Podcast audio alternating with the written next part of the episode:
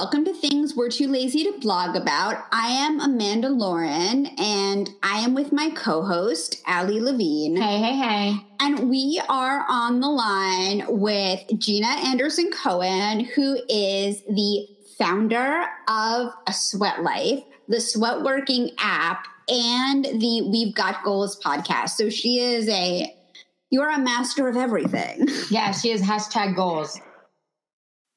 Oh boy, that's really nice of you to say.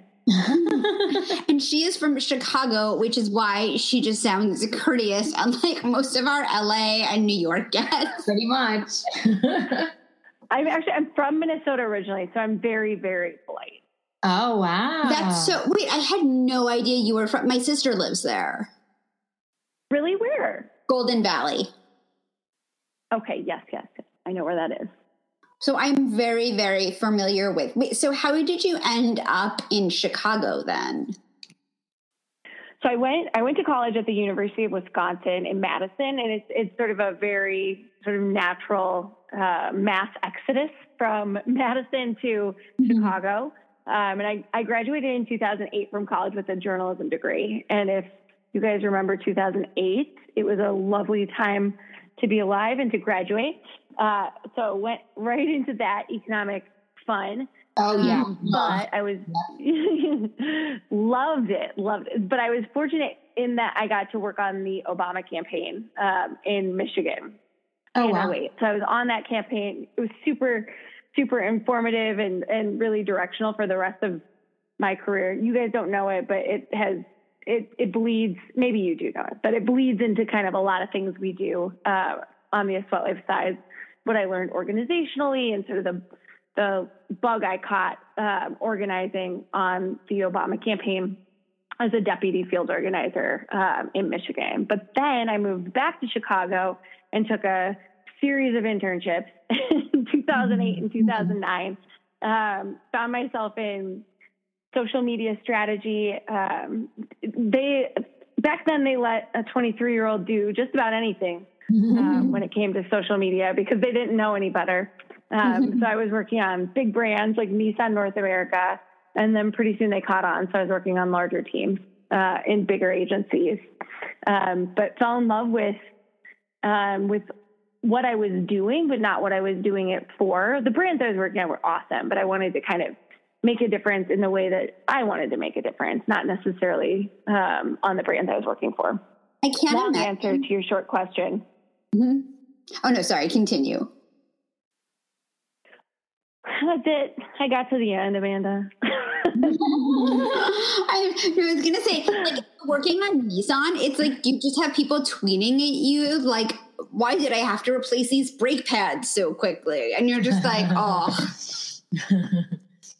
yeah, I I mean back so I I remember social media for brands back then as like this sunshiny, wonderful place. Mm-hmm. Um, where like some some of the brands I worked on, it was before like Facebook adjusted its algorithm.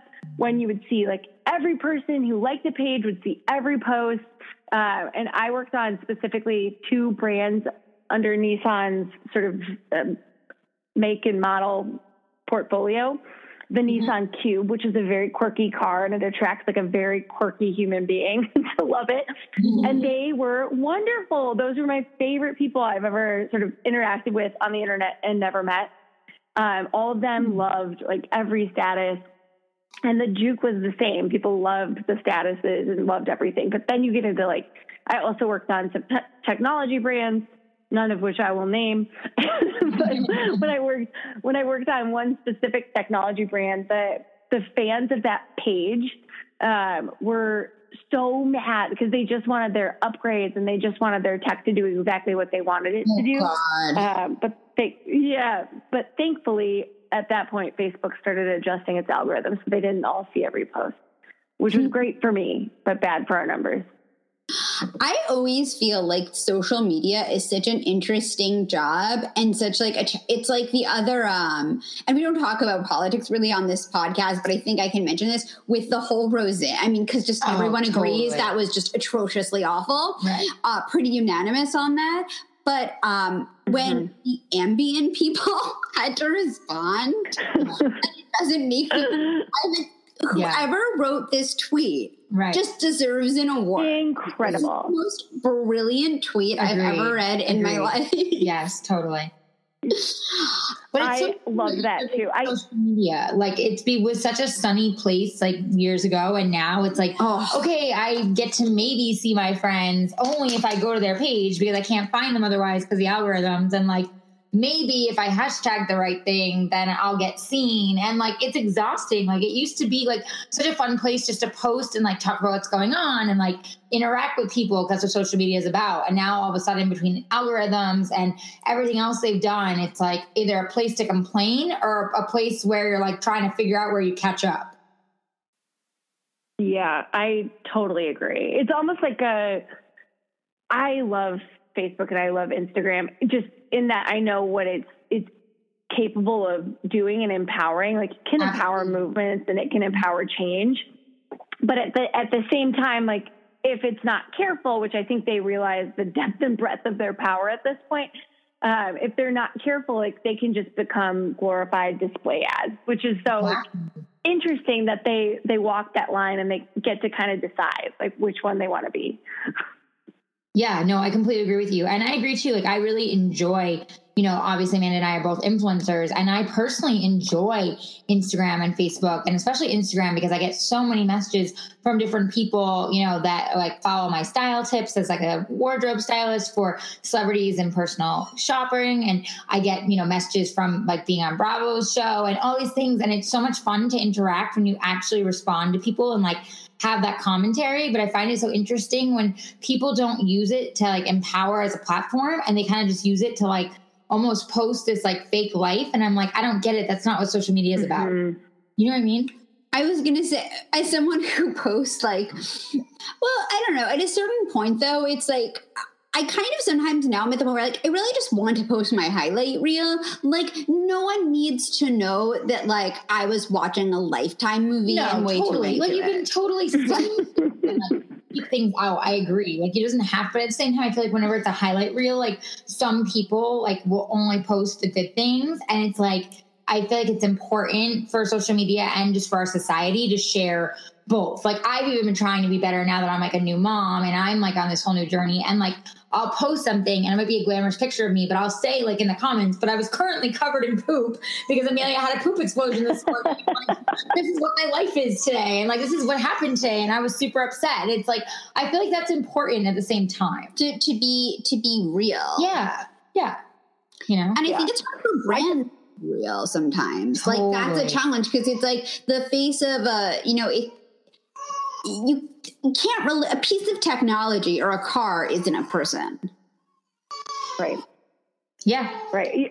I think I think it's so interesting too because at a sweat life, like you guys know, like people have people make assumptions about like what your life is. Like Allie, they might just assume like you live this very glamorous life where people send you clothes, and I'm sure they do send you clothes, but you, there's also like more to it. You have to hustle. You have to like keep clients Right. happy. Totally You- right. And and it's so funny you say that because people do like that. Like I actually had someone reach out the other day on my Instagram who was like, "Oh my God, you're like this fabulous celebrity stylist. I've been following you for years." And I'm like, I so appreciate that. But I said to them because they said like, "Do you have any advice for me?" And I was like, "My advice is work hard and understand that like what you see on my social media, like that's just the final picture. Like that's the final, you Yeah. know." what you're seeing. It's not what all the blood and sweat and tears that went into this to be able to make this moment. I totally. We actually, for a couple of days straight at a sweat life, we were just posting Instagram stories once an hour, every hour, because we, for a few days, people were just telling us, we kept hearing the same kind of feedback, which was, I wish I could work out all the time. And we, we kind of looked at what we were posting and what we were talking about, like where people would get that impression, because we honestly, like, we're probably the people who are the biggest candidates for like developing humpbacks because we're like punched over our mm-hmm. laptop, like trying to crank out content and yes, get our workout in, but but we're we're also hustling super hard. So we looked at the content we were posting, and duh, it was our highlight reel. It was like us at workouts. It was us hosting events. It was us with our community and these big group photos. Um, so we decided for a couple of days just to show people like once an hour, every hour, exactly what we were doing. That's awesome. Uh, and it was it was a lot less glamorous than we thought it would be. But it was it was it was us in front of laptops and us um, hustling to meetings like in my car and us with partners. Um, so it, it was I think hopefully enlightening. Yeah, no, I think that's really cool. I love that. I think that's empowering and inspiring, but like knowledgeable, like to show someone at the same time. I think that's a really genius idea, especially what Amanda was saying about brands having a hard time like displaying the realness versus like the glamour and their brand and their products. Like that's a really good way to share, like, hey, here's the final image on the feed, but like go through the stories and get the real deal of what went down to get there. It's, I mean, Mm-hmm. It's hard, especially now. Like it's really funny, so not funny, but how things have come to a head with me because, like, I write about fitness classes, and the whole time, like, I've been writing about this. What people don't know is that I've been dealing with major back problems. Yeah, definitely. And mm-hmm people and I'm always like, and I think I've like mentioned it very brief. I think I like finally mentioned it very briefly in an interview with one of my chiropractors. And I was like really hesitant to do it. Then I'm like, you know what? It's okay to talk about this. And then like things came, you know, and I'm always like doing IG stories of wherever I work out most of the time, or if I'm doing Peloton in my building, because my building just got a Peloton, um, which is so exciting. um, and it was you should have like heard me screaming in excitement over this when I realized it was there. It was like Christmas morning and a child. Um, but it was like I really wish I would have recorded, like gotten that reaction shot because it was hilarious. But like I ended up like in the hospital over the weekend uh, with a back injury, and I'm like Okay. And then I decided to just be completely honest about it because it's hard because a lot of people would say, like, oh, you work out. Like, people can see how often I work out. They see that I write about it. And I don't Instagram every workout, but I Instagram a lot of them. And they would be like, well, how do you have this back injury? Or people would think I'm like faking. And I'm, I'm almost afraid of that. Mm-hmm. And it's mm-hmm. like, well, no, I just sort of I'm just sort of uncomfortable all the time and I work around it. So it's sort mm-hmm. of it's hard because I'm like, well, now now I'm going to be really truthful about this this injury because I realize that like maybe I'm not alone. Maybe other people are going through this as well. So I like did mm-hmm. stories when I was like in the hospital. Although I did a flat lay of all the products that my husband brought me. I was so bored and I just wanted to be funny. I thought it was funny. Of like the dry that. shampoo and like everything else, but it's it's so social media it's just really like it's such a balance. It is. And so how do you how do you kind of foresee yourself moving forward now that you've been super public about your back injury I don't know. I've been trying to figure this out. I'm going to the orthopedist tomorrow, and by the time this this airs, because this will be on not tomorrow, but the following Wednesday, yeah. I will know. So I'll mm-hmm. probably mm-hmm. do a quick update as to what's going on because I think I should be honest because it's like oh, absolutely. I you know sometimes like I totally alone. Like I think I should write an article about it when I know what's going on. Um, and I think I'm just going to be really, really honest. Like maybe I'll Instagram physical therapy, which is something I'm going to have to do. Or like I really wanted. I was doing cupping and acupuncture before this, and I was like, should I Instagram mm-hmm. this? And I'm like, oh, that's weird. Like I don't think it's weird. Also, cupping looks really. I don't think it's weird either. Yeah, I don't think it's weird. Cupping think, does look gross when the cups are on.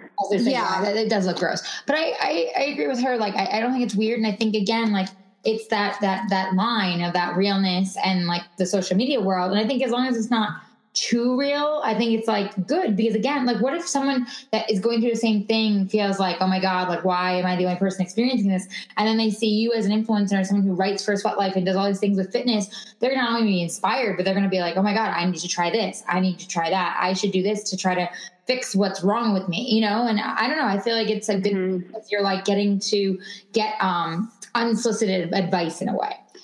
It's yeah, it's yeah, just, and there's a Sorry, continue. No, you go, Amanda. No, no, I was no, just going to say there's a, actually there's a huge portion of of people in the United States with back injuries, treated or untreated, um, whether it's like a herniated disc or just something that's like a nagging pain, probably what you were experiencing before the the full injury.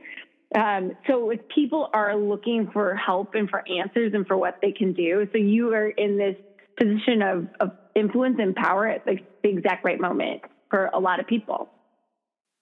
It's yeah, no, I mean, I hope something good comes out. The embarrassing thing was I was doing a, and I'm not going to say on this podcast, and I actually, it's so funny because I was going to Instagram story where I was working out, and I'm happy I didn't because I even said to the studio, like, this is not your fault. I had a prior thing. Yeah. Like, you have no liability. Like, when this whole thing happened, like, I let them know because, like, my dad's an attorney, and I always feel like, you know, especially like I don't know, people are very nowadays, nowadays people are very sue happy, and Yeah. like I would never not Yeah. years. But this whole thing happened during a circuit training class during while I was jump roping. I was doing burpees before, I was Ah. deadlifting, this stupid jump rope. I mean, I've gotta laugh. Like five year olds jump rope. What, like what? And I just felt something go wrong in my back. And then we were doing abs, and I literally couldn't do a crunch, and I knew I was in trouble. And then, um, long story short, had to call the ambulance. Oh my gosh. Was that your first time in an ambulance? Second or third time. The first Like, time. really? um, Oh my gosh. Well, I was hit by, well, no, I was hit by a car third time. I was hit by a car Oh when I was a little kid, and I was in an SUV that flipped when I was a senior in high school. So I believe it was my third time. Sheesh. This is not even that bad. Okay, no more. I always know of people getting into accidents or, or people who are always maybe I just know unlucky people. That's I why you hope have your meditation I hope app. this is your last ambulance trip. oh, so so do I. But yeah, me too. I want to know sort of, and like, because I feel like now we're just talking about my injury, and I want to, I want to talk more about Sweat Life. So, how did you end up starting this website, and how did you know also like when to bring on a team and when to involve other other people, etc. That's a good question. So I, I would say um, starting a sweat life was really the result of of sort of what I saw in in the world around me, starting in Michigan on the Obama campaign. Uh, so when I worked on the Obama campaign, I I worked in two different counties, and I um, I saw like two different kind of worldviews. Like one one county I was in was very affluent, and the the people in that county had lower instances of cancer and of diabetes and uh, obesity and all of these complications related to obesity. Uh, and then the other county that I was in was downriver from that county, uh, and they had higher instances of, and they also had that lower income, lower average income levels. They had higher instances of obesity and um, all the complications related to obesity and diabetes and all of these things happening. And it just felt like they're they're three or four miles from each other, and the fact that they Wow. these things were so different from county to county, um, I felt like I had finally had my eyes open by by seeing this right next door to each other disparity, um, which maybe I was not maybe I was definitely sheltered as a child. So then but having that that sort of eye opening moment and and feeling like if only I had an if only, but I didn't realize I was missing a piece key piece of information. So what I I walked away from it thinking was if only everyone had access to information uh, and the tools uh, to to sort of take accountability and move forward with their own health, everyone could live a better life. If only. But what I didn't realize then, and for a couple more years, was that there was kind of this third key piece, which we built at a sweat life, and that community. Um, if you don't have someone sort of walking lockstep with you, even if it's on your Peloton bike and you log in and there's someone who you're racing, like if you don't have something or someone holding you accountable and being your community, it's really hard uh, to have a healthy life and to adhere to a healthy life for a lot of reasons. Some of them being happiness related, some of them being um, that you just don't adhere to a program if you, if no one else is doing it with you or, or a healthy lifestyle. So that was sort of nagging at me those those two counties and how they were so different. Um, so I'm working this PR job, um, which I didn't love, and I I got to this point where I was like, nothing was sort of going the way I wanted it to go. You know, like the job was should have been great. I just didn't love it. Um, and everyone around me loved their jobs. I just, I wanted, I was craving this kind of like freedom and autonomy um, and creativity. I wasn't writing the way that I wanted to be writing um, after having this journalism degree and writing at the University of Wisconsin. So I'm, I sort of had this moment where I realized I was at a total plateau with my own fitness routine. I had a, gym in my building at my condo, so I'd been doing like the elliptical and the same arm and ab routine for like a year straight, and I was bored out of my mind. Um, so I decided that I was going to try at least one new gym or studio a week and write about the ones that I loved. Like pretty, really simple to start. Um, six years ago now at this point. And while we don't write studio reviews barely anymore, I mean, when we write about new studios and we write about studios, it's it's in the scope of like a larger trend uh, or sort of the business of fitness. But back then, I was writing mm-hmm. these reviews, and while we don't do them anymore, we have adhered to that sort of rule of positivity. So if we try something we don't like it, we just don't talk about it. Like if we hate I, a product, we hate a gym. What was that? I I that's like one of the things I love about a sweat life. And I've sort of applied that to other things that I I write about. I'm like, this is for my own blog and for when I write for other websites as well. I'm like, you know what? This is just like a good policy to have for for my like yeah. for myself. Just like oh, no one so, wants I'm so happy to hear that. No one wants to like and no one wants to deal with like you say something bad or like maybe you didn't have the greatest experience but maybe someone else did yeah i agree i like that a lot i think that's a good policy to have yeah and we i mean like what we're interacting a lot i mean like yes we're interacting with big businesses like equinox and we love equinox and, and big businesses like soul cycle and peloton and we still wouldn't talk about those if we didn't like them, but we're also interacting with small businesses where it's like something something small, like one person having a bad experience shouldn't be responsible for them losing business. Like I just don't I can't see a world in which I'm okay with that. so we just don't if we have a bad experience, we either like just take it offline and talk to the the business owner in the gym like just one on one so that they can correct it uh, or just know that that feedback is there. Because uh, we don't want to be, we just, we believe in karma, period. And we don't want to put that out there. No, I agree. And people would rather read about good things. Like, I, it doesn't really, I think like where someone has a good experience, it's just more important and more useful than reading about someone's bad experience. And if someone has an experience that's like a nightmare, I mean, like yeah. something goes, goes really terribly wrong, you'll read about it. But if it was just like, eh, that class was like mediocre, or uh, the instructor mm-hmm. list was awful, that shouldn't really, you know, shouldn't really change anything.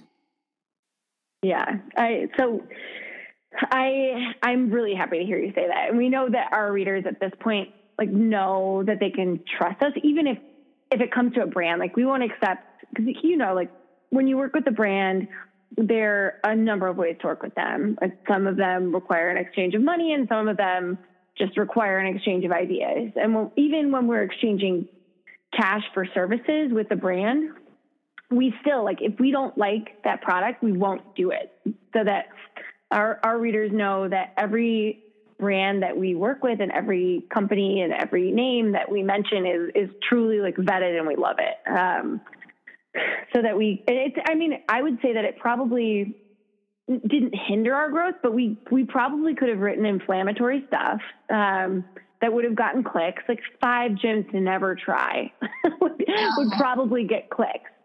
Um, but it's it's not something. It's just not something we're interested in in doing because uh, we we want to help people live their best lives, and if that causes us to grow a little bit slower, like that's fine.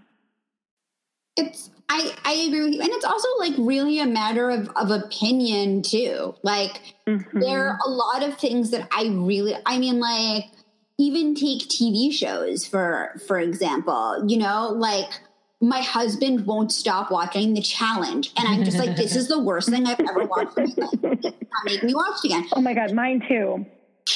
I don't get it. I just don't get it. Mm-hmm. And that's and that's okay because I don't have to because it turns out that's just not the show for me. Teen mom, not the show for him.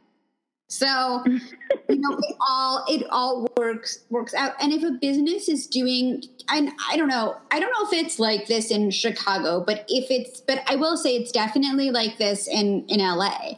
If something stays around for a long time, they're probably doing something right. Definitely. Definitely. Um and to talk more about like bringing on partners and bringing on employees and help. Um, it's all those things have happened sort of like organically, but also in this this way that I've been like forced to say yes to them. that makes sense. So our our first writer is now our editor in chief. So our first writer ever was Kristen Geil. And she sort of like wore me down via email years ago. Um, and I'm I'm fine saying this on the air because she knows it. But she sent me an email um, that was not the first from someone asking to contribute to a sweat life. but I was kind of in this mindset where it was like mine and I I alone could write the content. Um, but at that point, like it was very much so like about me. um, and I and I wasn't ready to like give that up. Um, but then when I finally read her email, um, it said something that really resonated with me, which was uh, it seems like you might be tired and could use some help. and, and, and both of those things were true.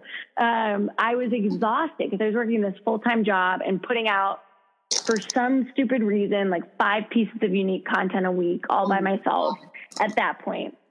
Um, and I'm sure that they, if I were to look back, they were probably like typo lating because I didn't have help. Um, and I was probably just like pumping out content quickly. So she she and I met for coffee and I sort of outlined this vision that was in my head that I'd never really said aloud and I realized as soon as I said it that I couldn't do any of that stuff all by myself. So it was kind of like a fine, but I can't pay you and I'm really not okay with that. Like I, mm-hmm. I wasn't I wasn't okay with like was like with paying for uh what is it called these days? Paying for um, exposure, the kids like to call it, which I just don't love.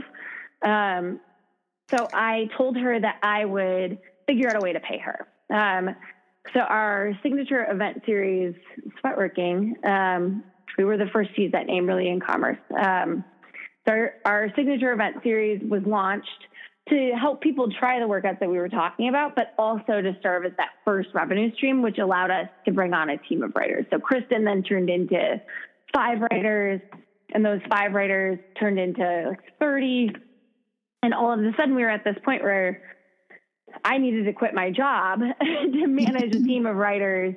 Um, and there I was all by myself. So I spent a lonely year um, running all of the back end stuff alone, uh-uh. um, like working in coffee shops and taking meetings. But I realized I did not love the work I was doing because I was by myself. So then, as I as I looked on to bring on someone who could help like bear that load, but also be with me all of the time, so that I wasn't alone with my thoughts.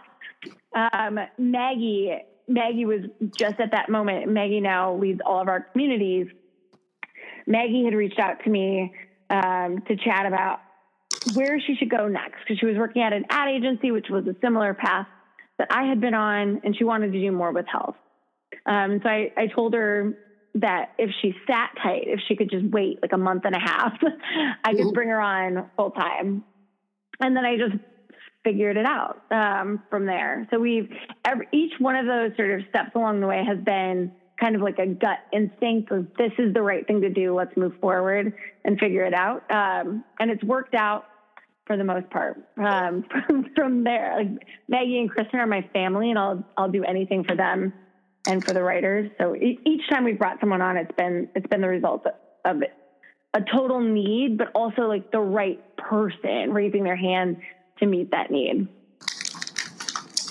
That's amazing. That's that's so interesting. And it's amazing that also like working with two other women.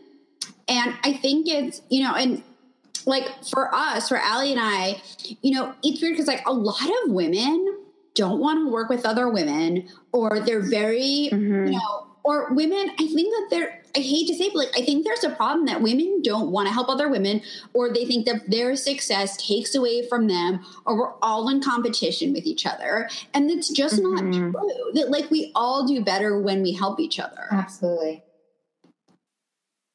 Yeah, I totally agree with that. I, I mean, we have built we built the business off of like sh- being super generous with our contacts. Which, if we saw other people as threats to our success or as threats to sort of the ecosystem we've built, we would be super insular about who our contacts are and how we do things and what we built. But we've we've been pretty generous with our contacts because I realized um, I was forced to realize, I should say, a couple years ago by a friend and partner um, who started Delos Therapy here in Chicago, who was like, if you just share your contacts, other people open their networks up to you. So rather than just having like your Rolodex, you have everyone else's Rolodexes too. Um, so that that really opened my eyes to seeing like if I am if I'm stingy with these contacts, other people will be stingy with me. So we've been really open with those with our relationships ever since then, and that's that's just one way we try to try to sort of help other women too. Is just forging connections for people it's just it's so important and it's just so much better for for everyone to collaborate with each other and i think it all does come back. Like Oh, it definitely does. Mm-hmm. Like, talk about all the time that the fact that we like will share contacts or we'll help each other out on something. If she needs help with maybe getting a fashion contact, I need help getting a beauty contact. Like we always throw back to each other, whether it be like sharing, you know, the contact, actually getting, you know, gifted amazing product, getting an opportunity to write something. Like there's so many different outlets nowadays where you can share and work with people. And like you said, like there's so much reward and benefit in that. Yeah. So, uh, talk to me. Have you guys ever experienced anyone like seeing you as a threat to them? No, not. You know I what? Have. Yeah, I was going to say you probably have. Yeah. I, I have. So. I mean, I have with styling because stylists get competitive, and I'm really mm-hmm. not someone to be competitive. Like, don't get me wrong. Like, I want you know the client to be super happy, and I want everything to be amazing, but like I'm not going to like kill the next stylist who's trying to work with that person. That's just not my MO. I don't like, you know, I don't like run after that client. Like if there's, for example, a post and everyone's posting about, you know, this styling job, like I'll message the person and tell them like why I'm great for the job and why I think I'd be great synergy with their client. But I'm not going to continuously hound like some people do on the same post, trying to beat out the other stylist. Like, oh, look at this link and look at this. Like I'm like, if I don't sell myself enough to you, then I shouldn't get that job. Like that it's not it's not for me and it's for someone else. And I truly believe that. I think a lot of mm-hmm. things, you know, are meant to be and are meant to be, whether it sucks in the moment or not. And I've had to learn that over the years because in the beginning it was like extremely competitive, especially when I was kind of coming up in the world and uh, you know, oh my God, you know, you're a celebrity stylist and you're from New York and how are you getting all these write-ups and what's this what's happening? And I had to kind of take a step back and like look at my clients and look at my life and be like, I'm very grateful and I'm very blessed, but I'm not going to be nasty and I'm not going to be mm-hmm. awful to people who, you know, are trying to essentially be be like me or be me or, you know, you know want to be one up on me. Like it's just not my style. And I had to teach myself yep. And like even in the influencer world, I feel like I get sometimes like rude messages from people who are like, you know, oh my God, like you love to show everything so glamorous. And and first off, my thought in my head is like, well, do I really? Because I feel like I mix it up pretty well. but it's like at the same time, I think about it in my head and I'm like, well, those people are kind of trying to push me to be rude to them because that's how they handle those situations. And I have to like remind myself, like, that's not how I handle it. And that's not how I come across. So I have put myself in check in order to respond to those types of situations. Ugh. What about you, Amanda?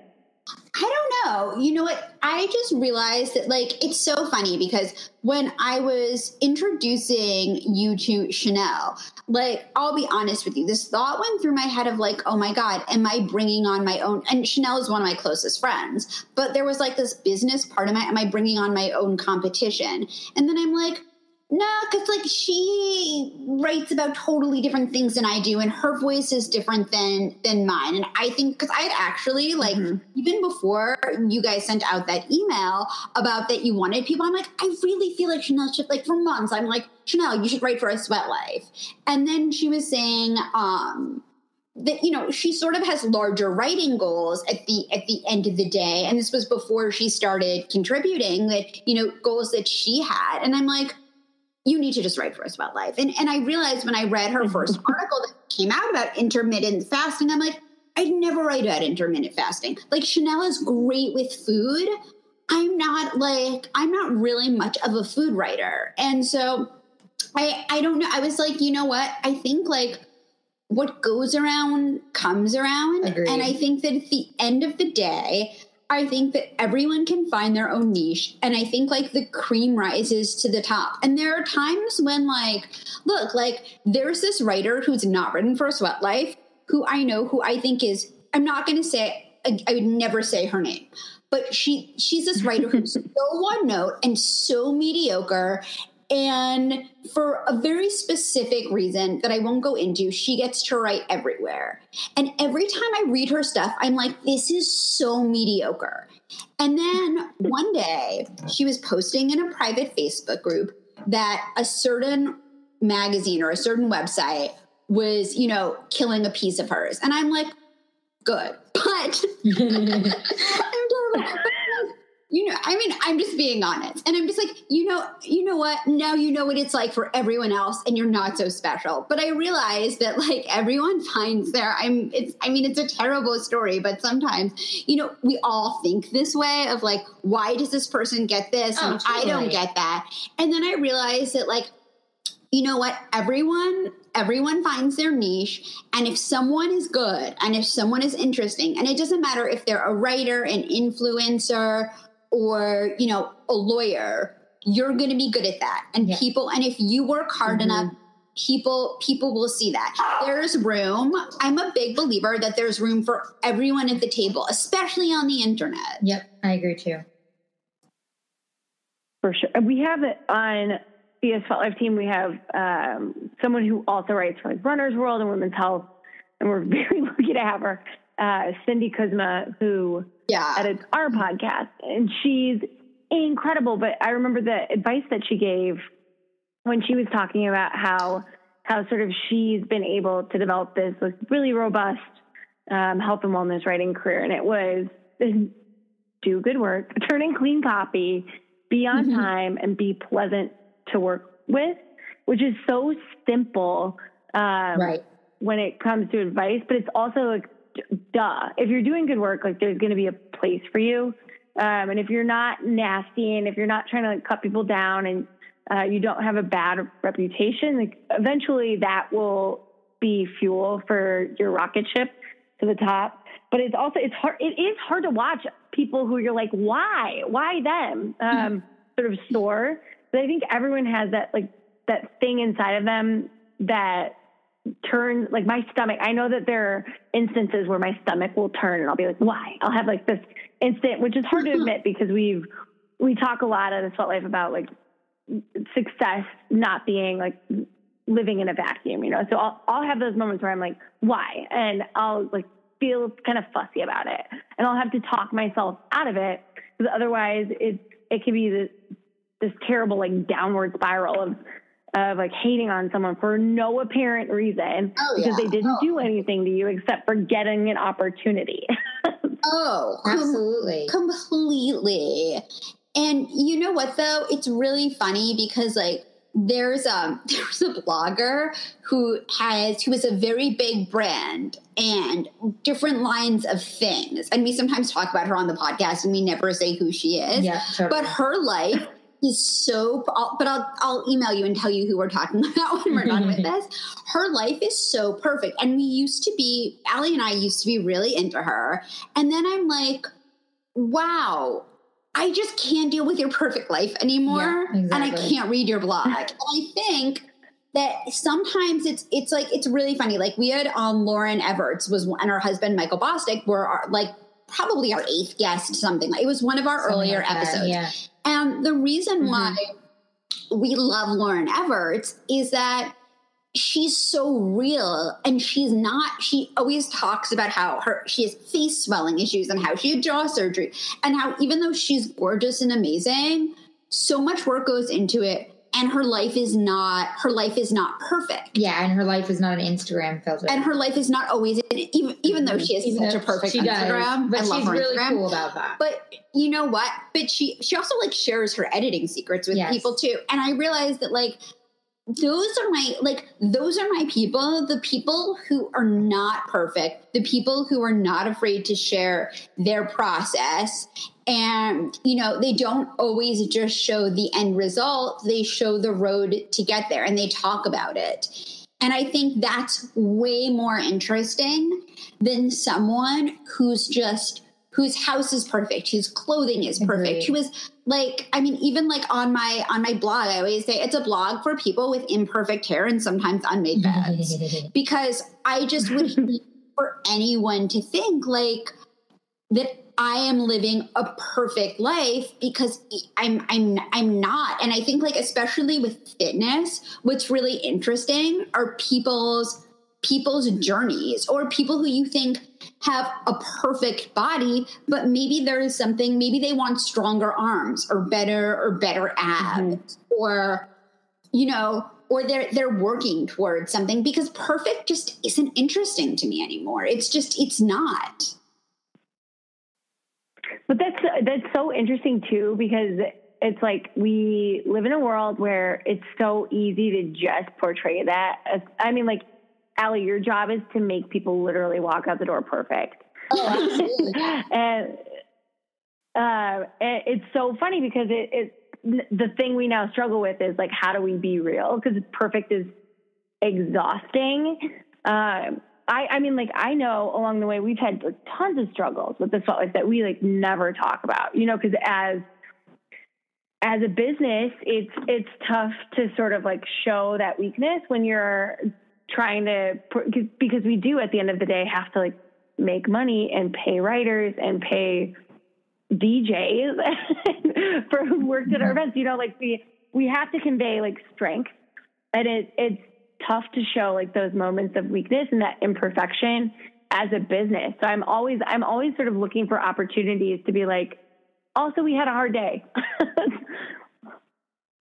It's, I guess like when your job is to be perfect, how do you balance it?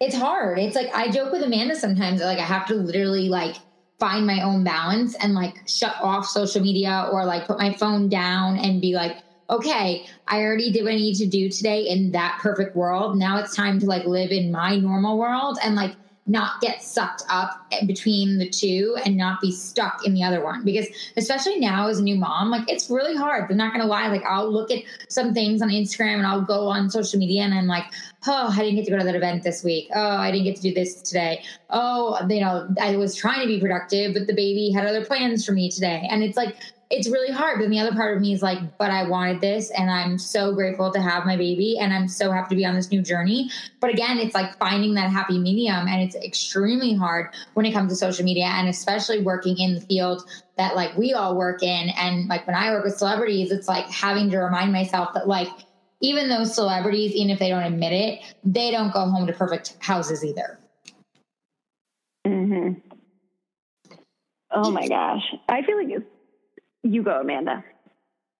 No, it's also just like hard for people, I'll tell you, to like understand. It's like, you know, sometimes I'll go visit my parents in New York and I'm like, oh, we're at like Bloomingdale's and there's something really, there were like these big flower shoes displayed. I'm like, mom, we have to stop. This is a great Instagram post. And it's like, not that I really, I'm like, but this is not like I think like people really get off on social media and whatever, but I'm like, no, this is like my job though. Like I make money from my social media. And the reason why, I mean, like, you know, I'm in addition to, you know, a sweat life, I, I also, you know, write for Forbes. And I think like part of the reason why they hired me is because I have a, you know, a, a decent social media following. So I have to do that because it opens up those those doors. So it's not like a choice I have. Whereas like whenever I see people just taking selfies for fun, I'm like, oh, why?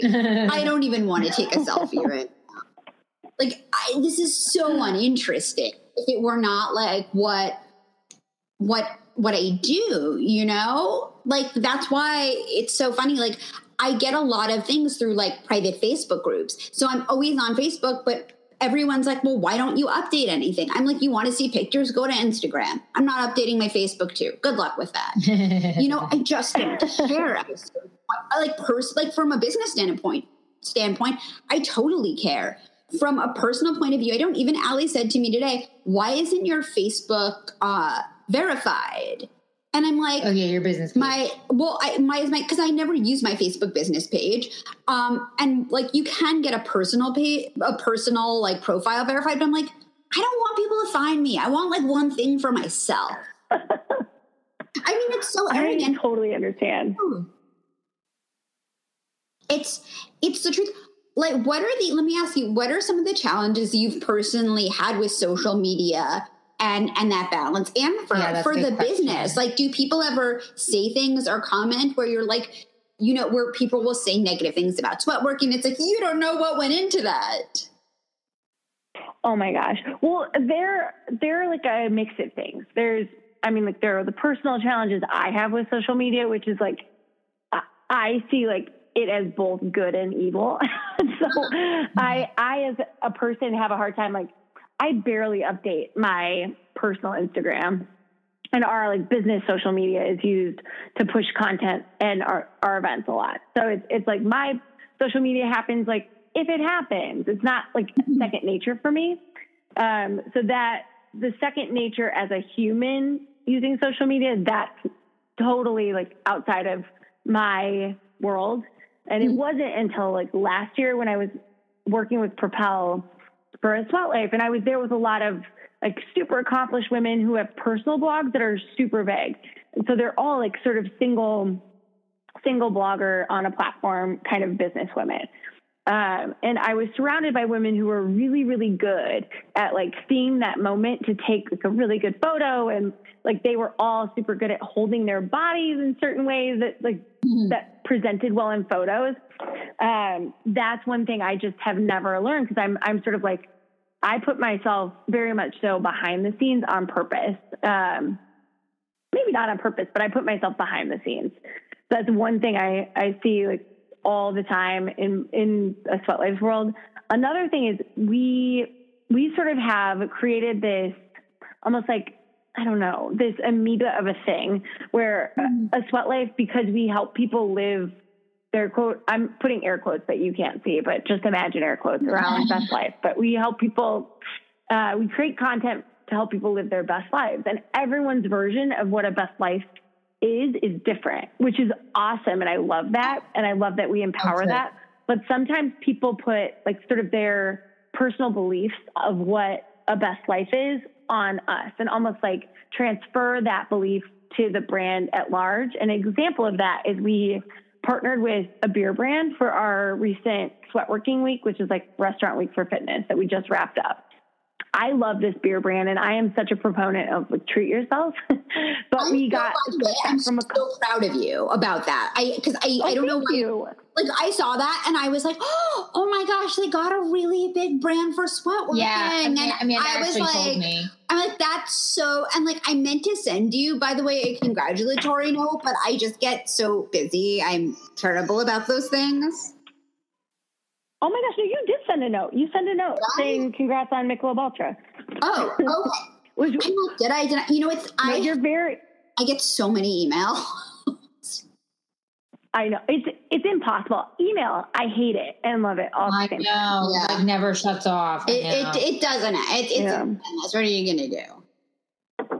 I know, but we got like we got two. I mean, it wasn't a huge amount of messages. It was like two messages from people who were like, this really doesn't feel like a sweat life to us, which to me was funny because we've written like countless times about like how you can have alcohol and still have a healthy life. And like when you can have alcohol and still have a healthy life. And like how to incorporate it into your healthy life? Because i love a drink. Um, and i know like some of our readers abstain and some of our readers like love like three or four drinks and whatever you know like if if you're not like going crazy if you don't have an addiction to alcohol and it like fits into your healthy life, like go for it. Um, so I was a little bit surprised by that, but I also like I get where it's coming from too. It's no, it's hard. Like I've had people pitch things to me for this podcast and for other things about like specific weight loss things. And I just, mm, yeah, you know, and no matter, this is the one thing that, that I've learned. And I, you know, no matter what I do, even if I'm writing for a sweat, no matter who I'm writing for, if it's my personal blog or someone else's website, it's still my brand. At the end of the day, my name is still on it no matter what. And mm-hmm. I just have the, and I'm just like, I can't, I can't in my heart tell people like I I don't care how interesting you are. I don't count calories and it's yeah. not a personal belief that other no i'm sure like for some people maybe they need to but this is just not my approach to this is just not my approach to things at all mm-hmm. like and i just i couldn't i couldn't do it you know i just it just it's just not something i can promote or or write about it it's just not. And so, you know, you always, especially like with health, fitness, and I'm sure body image, do people give you negative feedback or positive feedback That's about the image question. you're trying to project? We have been super fortunate in that uh, we haven't gotten a ton of like negative comments on bodies. We have, I mean, we've seen a few posts here and there throughout the years, um, but they, it's been like we've seen some posts about friends or like ambassadors and it's been uh, it spans the spectrum really it'll be like about like someone looking super hot in a photo and mm-hmm. it being like inappropriate in that they the way that they said it um, or we've had people like say that people look bad or ugly whatever in oh a photo God. and we i'm like I police that shit. Like, n- no, no, you're not. You're not going to say anything. Like, we will let you get away with like having opinions about anything except someone else's body. Um, like, your opinion is valid for all things except for someone else's body. Um, and if you feel like you deserve a space to express your opinion about someone else's body, it's not on our social media channels. That's oh my god, that's. And I also just and maybe this happened a while ago, but I just started noticing there's someone that's that writes about plus sizes or did a roundup, I think, with some plus size activewear, and I can't remember who it yeah. was. Yeah, it was a recent a recent addition to the team, and I loved that piece. And it was like I think she covered everything from plus size yoga pants to just like what she wears as a size 12 woman. And people loved it.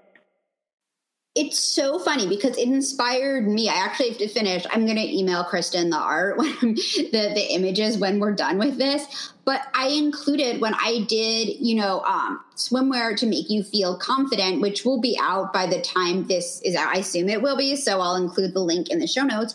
But I included some things from ModCloth that I think go up to size 3X. And some of the brands, oh, awesome. I think Old Navy is on there, and they have something. Because I'm like, you know what? I would just hate for anyone to not feel, and like different prices as well, to not feel like they're mm-hmm. included in a roundup. Like that doesn't make anyone feel good. And I like to make people feel good. Yeah, I'm we we have a pretty hard and fast rule too about just like not talking about weight in general. Like you you can't really get around talking about size because yeah. like clothes come in size.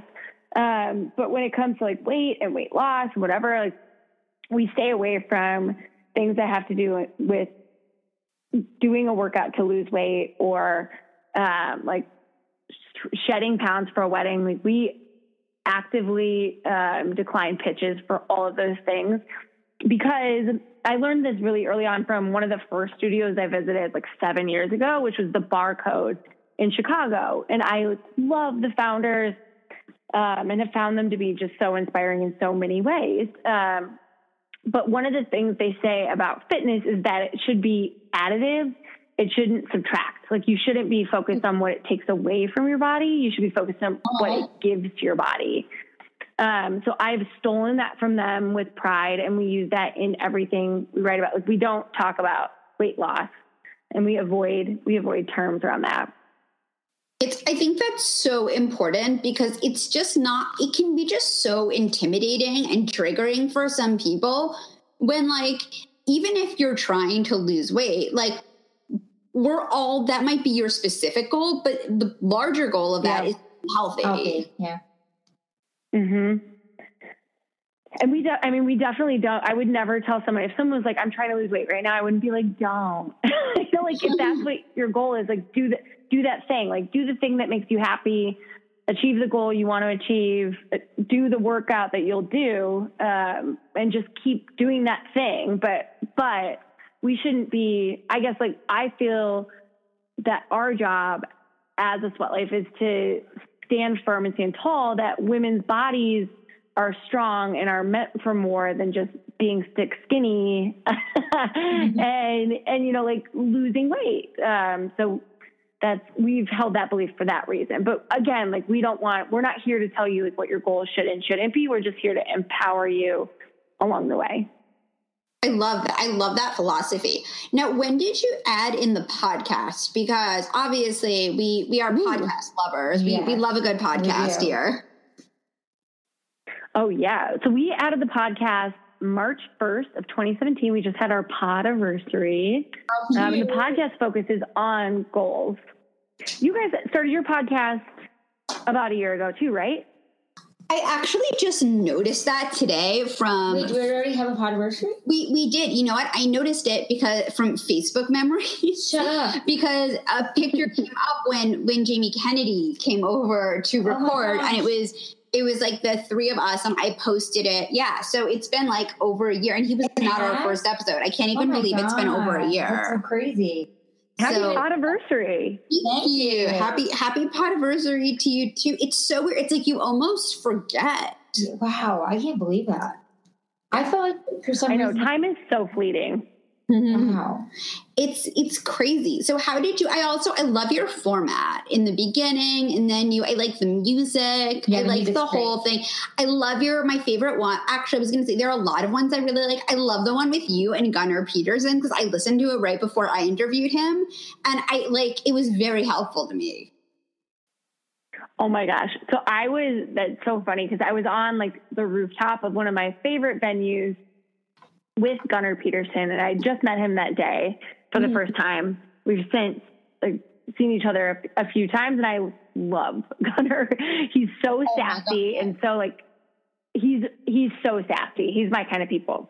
Uh, but that first time I had just met him, so I didn't quite understand his, his kind of like tete-a-tete, like the way that he goes at you as an interviewer. So there were Oh, a couple times, like if you had seen my, if you'd seen my face, I was like, uh. and so, um, but we got through it, uh, and I think there was some good information. There were a couple helicopter flyovers during the interview because it was the only private space to talk. But he's so great. he's some i really want to like work out with him one day like i just i think he's just so he's so real and he's so he like he really inspires me because he was like i i thought you know i thought it was going to be one thing first of all i i didn't even know i was really going to be doing that interview because with celebrity interviews i'm like it doesn't happen until like it happens you know Right. and so I wasn't even so like we were scheduled for for everyone who's listening. I was supposed to include some interviews for some other people with this Propel event. And then they're like, "Do you want to interview Gunnar Peterson?" And I'm like, "Sure, why not?" I, I don't know if at all, you know, who who knows. um, and then I Yeah. like got there, and I'm like, "Oh my god, this is I." And you know, and I obviously recorded it on my phone, and it was the most. It was like one of the most memorable celebrity interviews, and I ended up just like you know what? I'm going to take this where I want to take this. And I was asking him about his. He gets up at 3:45 every morning, and whenever I don't want to work out or get up, I remind myself of that, and I'm like, Wow. Gunnar Peterson gets up at 3:45. He Wow. cleans up people's puke if they puke at his gym. I can do anything. Yeah. He, is a hustler though. He's like honestly, you you listen to him talk about like his life and what he built. Like it's because he doesn't see anything but success. You know, like all he can see is success. And if you like not if you get in his way, but like there there's just there are no distractions. Uh, it's so it's so inspiring to hear him talk about it because of just that. Like I watched him like chug a pre workout um, before a Propel event in Chicago and just like go for like six hours straight, like just talking to people, interacting with people, doling out advice. He told this crowd of trainers in Chicago that they could email him to set up a time to talk and he would gladly take their call. I know for a fact he talked to three of them while doing his cardio. Wow. So it's it's like not only is he a hustler, but he's also like generous with his time and knowledge.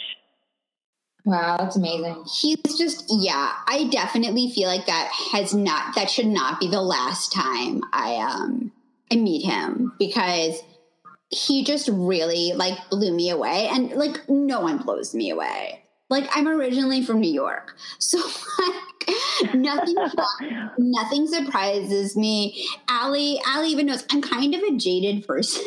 but I was just so like like hashtag mind blown about just meeting him and who he was and his philosophy and just like he also sort of affirmed something to me, which is this belief that I've always had, which is that like the best workout for you is the one you do. Whatever like keeps that. you moving, Absolutely. whatever keeps you going, that's what you should do. And I'm like, okay, I was right about that the whole time. So I've been saying the correct thing because sometimes I get nervous, you know, especially writing for a Sweat Life where, look, I'm not a trainer, okay? I'm someone who works out Yep. a lot. And I don't, you know, I'm not I'm not like a registered nutritionist like Chanel, but I do know a lot about group fitness and beauty and all of that, you know, and I always want to make sure that I'm giving I that there's so much incorrect I hate saying fake news, but like there's so much incorrect information on the internet. I always want to make sure I'm giving people the correct information. Because I Well, feel like I think that's, that's, that's what. I mean, totally, and that's what I like.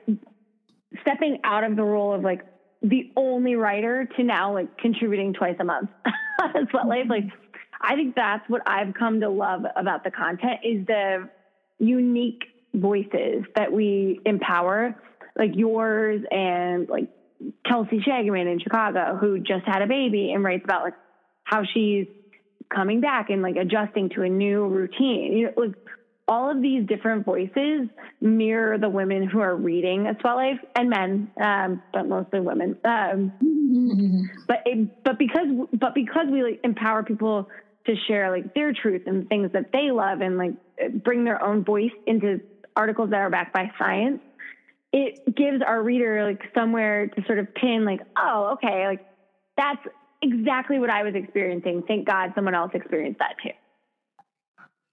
It's important. It's like even if your community isn't in person, even knowing you have a community online is so it's just so important. And I think it becomes even more important where like look, like it's not a 9 to 5 world. I mean, even like regular I was listening to a podcast today and um this woman was talking about she's um well, I'll just say it was Teresa Strasser and it was uh, for crying out loud.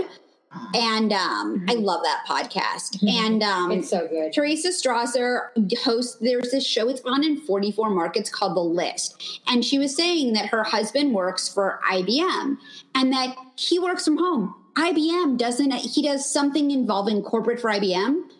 They, they don't have, they don't have offices anymore. Everyone telecommutes. Like one of the oldest That's nuts. old school companies.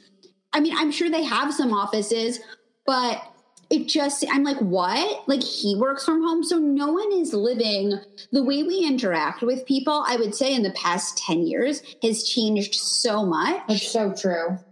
And the way we live our lives because of, you know, the internet and technology, it just, knowing there is someone else out there, even if it's someone who wrote something, even if it's someone who you've never met, it's so like it can be life changing.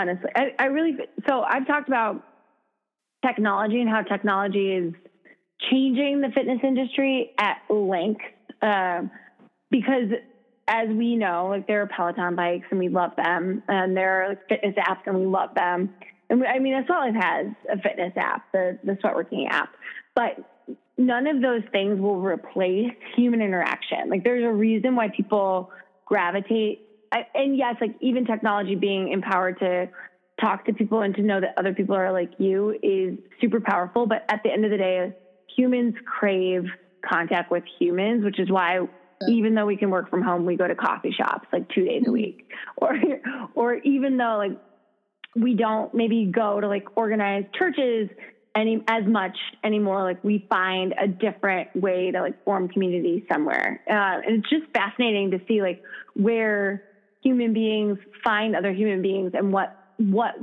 what thing they're bonding with those human beings through. Um, for us, it's it's fitness. That's no, that's totally true. It's so funny because like my my husband said to me when we got the Peloton, he's like, "Well, should you cancel your ClassPass now?" And I'm like, "No, I still need like this is great for when I only have an hour and no travel time to squeeze in a workout. I love it, but this is not at the mo- I'm like I, I need to see people. I have to get out of the mm-hmm. house." Exactly. You need to see people, you need to interact. And like sometimes you just literally just need to talk to someone. Like, I mean, sometimes I can't get out of the house, especially being a new mom and like being so busy. So like I'll text Amanda and I'll be like, Do you have five minutes? And I just like need to talk just to like catch up and have like back to my normalcy in life before I was a mom. I can't I can't imagine like that adjustment too because I know it's so magical. Like word on the street is becoming a mom is super magical.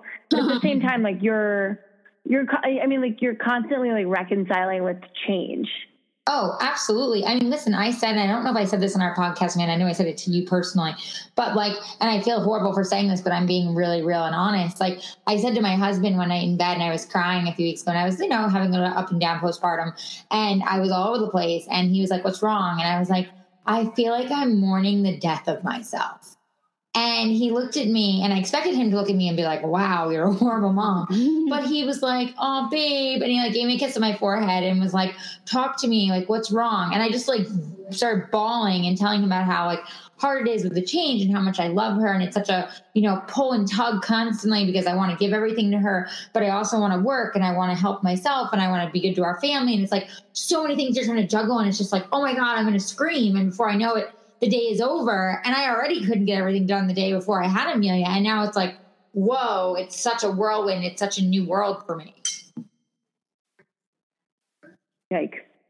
yeah, like I, I, the only thing I have to say is yikes because I know like I know so many moms who go through that exact same thing and it's like very tough for them to verbalize because it's almost expected that they'll they'll have a baby, post a photo from the hospital, and then like two weeks later post their maternity or their like their baby photos, the newborn photos, and like everything's perfect. right. totally. um, but it, there's so much more to it. Right. Exactly. You know, even being married, it's so funny. I mean, and I've been married for two and a half years, but like there are certain things where I was having this conversation with my mom today about like how just your life changes so much mm-hmm. when you are with someone and when you're in a partnership. And I'm like, you know, there are like certain decisions I've made, and I'm like, I don't know if the old me before this person, before I, we formed this, you know, new family, like would have done things like that necessarily you know and it's it's just yeah it's it's hard to like reconcile changes mm-hmm. in in your life all the time and especially like Absolutely. for and Allie moved in the middle of being pregnant uh, she had it where Allie had a reality show come out and she moved and I'm just oy, oy, oy.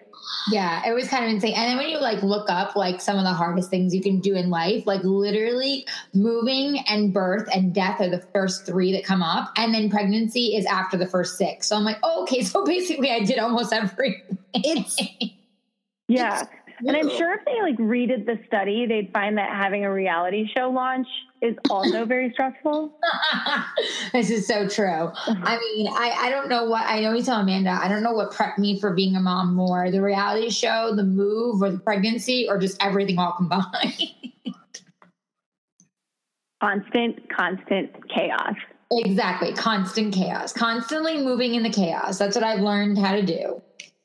It's it's and it's like amazing. It's so funny because like I came over this morning and I was like, and you know, and I've been like very upset about this back injury, and like it's hard because like Allie lives like an hour from me. I do, and you know, and it's hard because she's a baby and we don't see each other as much as we used to. And I was like, we had like a good hour of just like sitting on her bed and having girl time, yep. and things finally felt like somewhat normal, normal for a whole hour. Yep, yep, yep. It's so true. Oh my god, I bet that was true for both of you.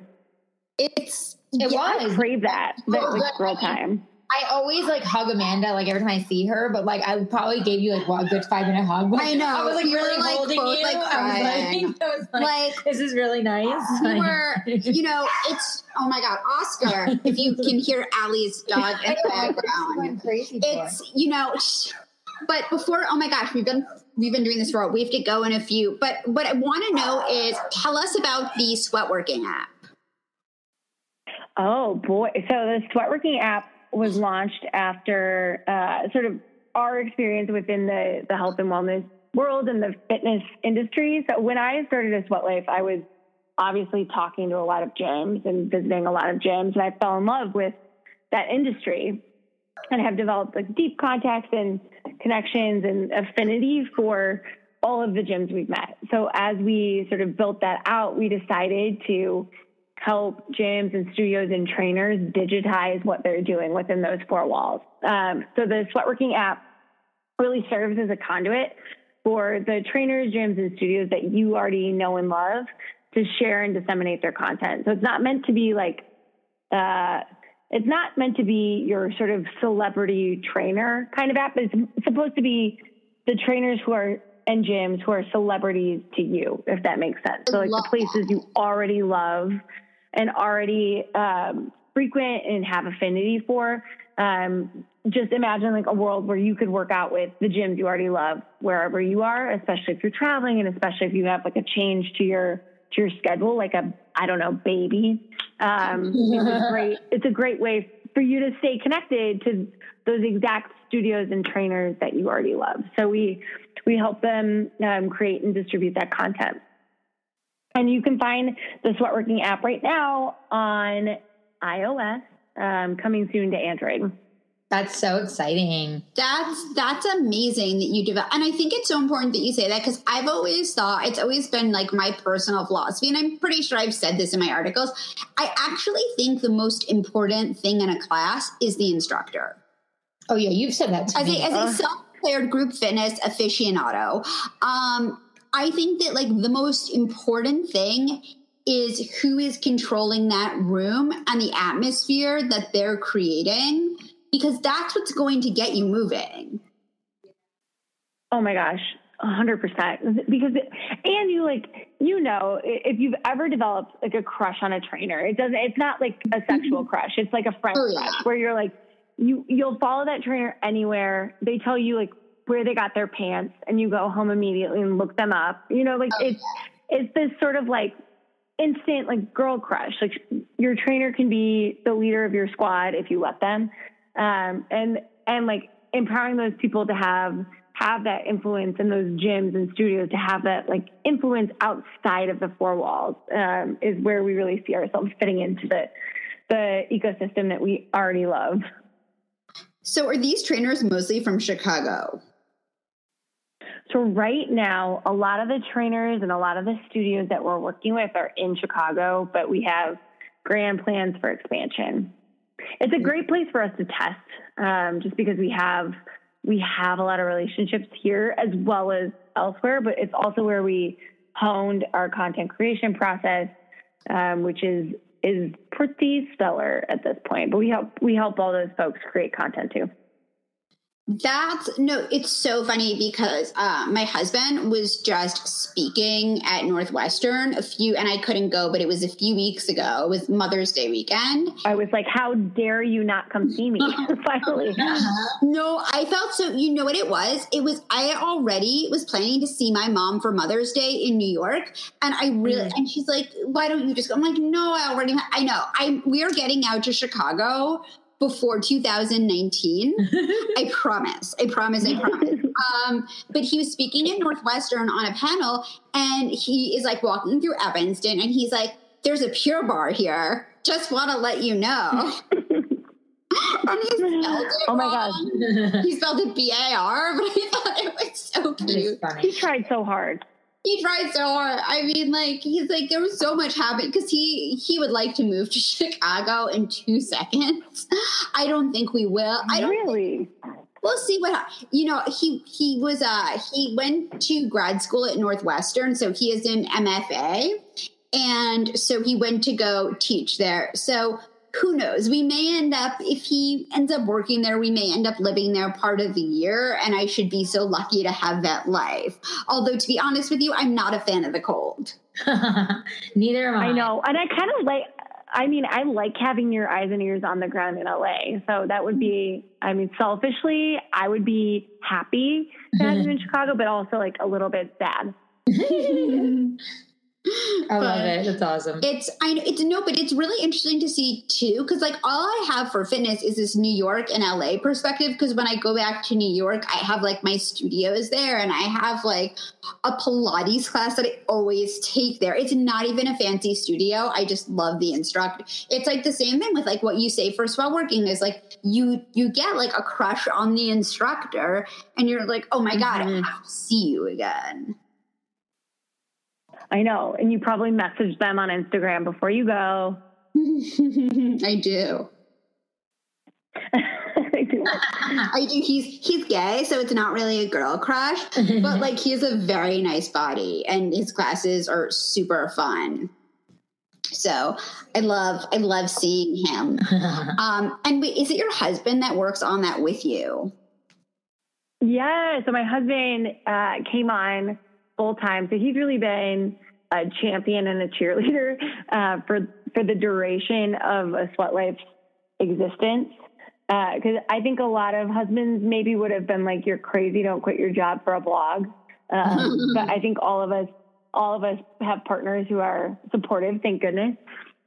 Uh, but he he early on was like, "Go for it," um, and he's always been he's always been super supportive along the way to the point where he actually saw the value and the opportunity to help it grow, uh, which I was so fortunate to have him come on board to do, uh, because he has a long and illustrious history working with startups and doing things like fundraising um, that I've never done before.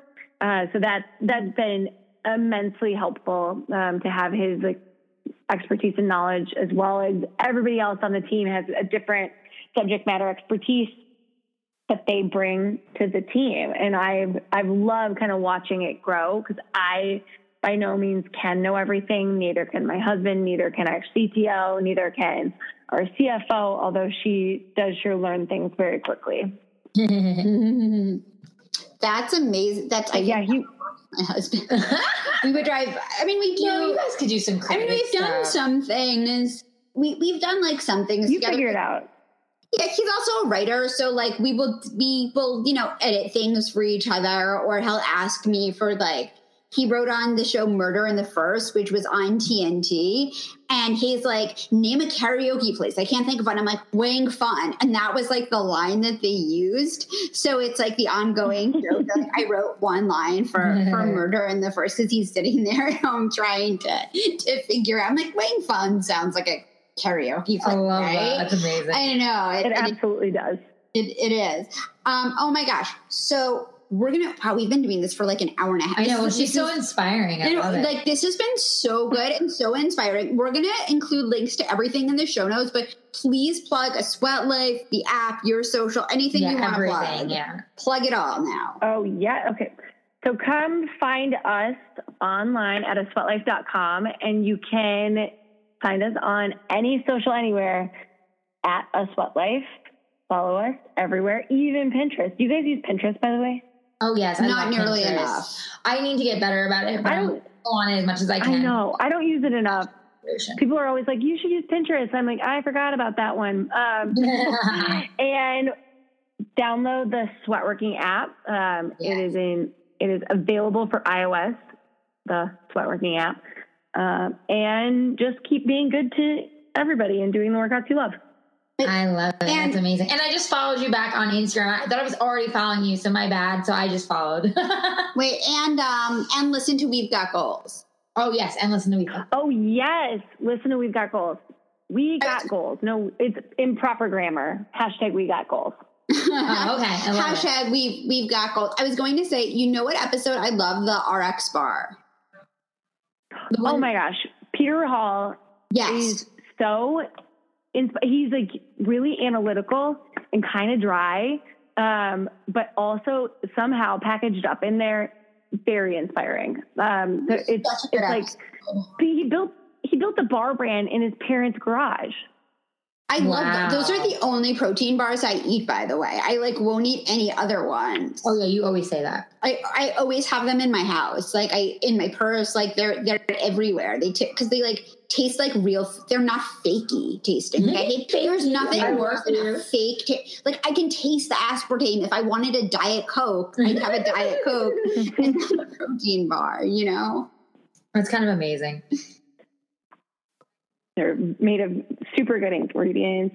I mean, it's like the stuff that you would make a bar out of too if you made it yourself. You know, like simple, streamlined. I love a Luna bar, but that's that's me. No, oh, I Oh, love. I love Luna bars. I love those too. I don't know why. It's like the only food where I feel like this feels more like candy. totally. But I, oh, wait, you know what? The other I'll ones take I it. the Nugo bars too. But I mostly do have RXs. I'm like, I only eat RX bars, and I think the other two eat Luna bars occasionally, and then those Nugo bars. I always get them for like the airport. oh yeah. I don't think I've tried those. I'm gonna have to. I, I feel like we've been trying to wrap this up for like seven minutes and No. keep finding new things to talk about. No, I know, I know. We'll have to. I know. You know what? We'll, have, to have you back. We're gonna have to have you on again. ah, I can't wait. Oh my gosh! Thank you so much. And as we always say here, Be fabulous and and sweat a lot. and sweat a lot. And There sweat a lot. Oh, Bye. Bye. Thank you so much. Bye. Bye. Oh my god, I love you guys. Are we best friends now? Okay, we are. we are totally best I know. I was gonna say, you know, Allie, add, I know. add Jeana. I know. I'm gonna add you so we can officially connect. So yeah, so this will be out um, on not tomorrow, but the following Wednesday. yes. Ooh, I can't wait. Oh my gosh, I know. I know. When are you gonna come to LA? You yeah, have to come that's a to good LA. question. Um, it's it's sort of like dependent on work stuff, but I think we'll probably have a trip to LA coming up soon. So let's say it in the next quarter. before we In the next Yeah, together. no. Let us let us know. We can we can all yeah take a class together, fun. and then maybe we'll record another little episode together. there we go. So it's not only about play and it's not only about work. exactly. Thank you so much for Tequila coming. too. On. It's so Thank nice to you. Bye, ladies. Bye. Taught them both how to Jane Fonda. One, two, three, four. Get your booty on the dance floor. Work it out. Shake it, little mama. Let me see you do the Jane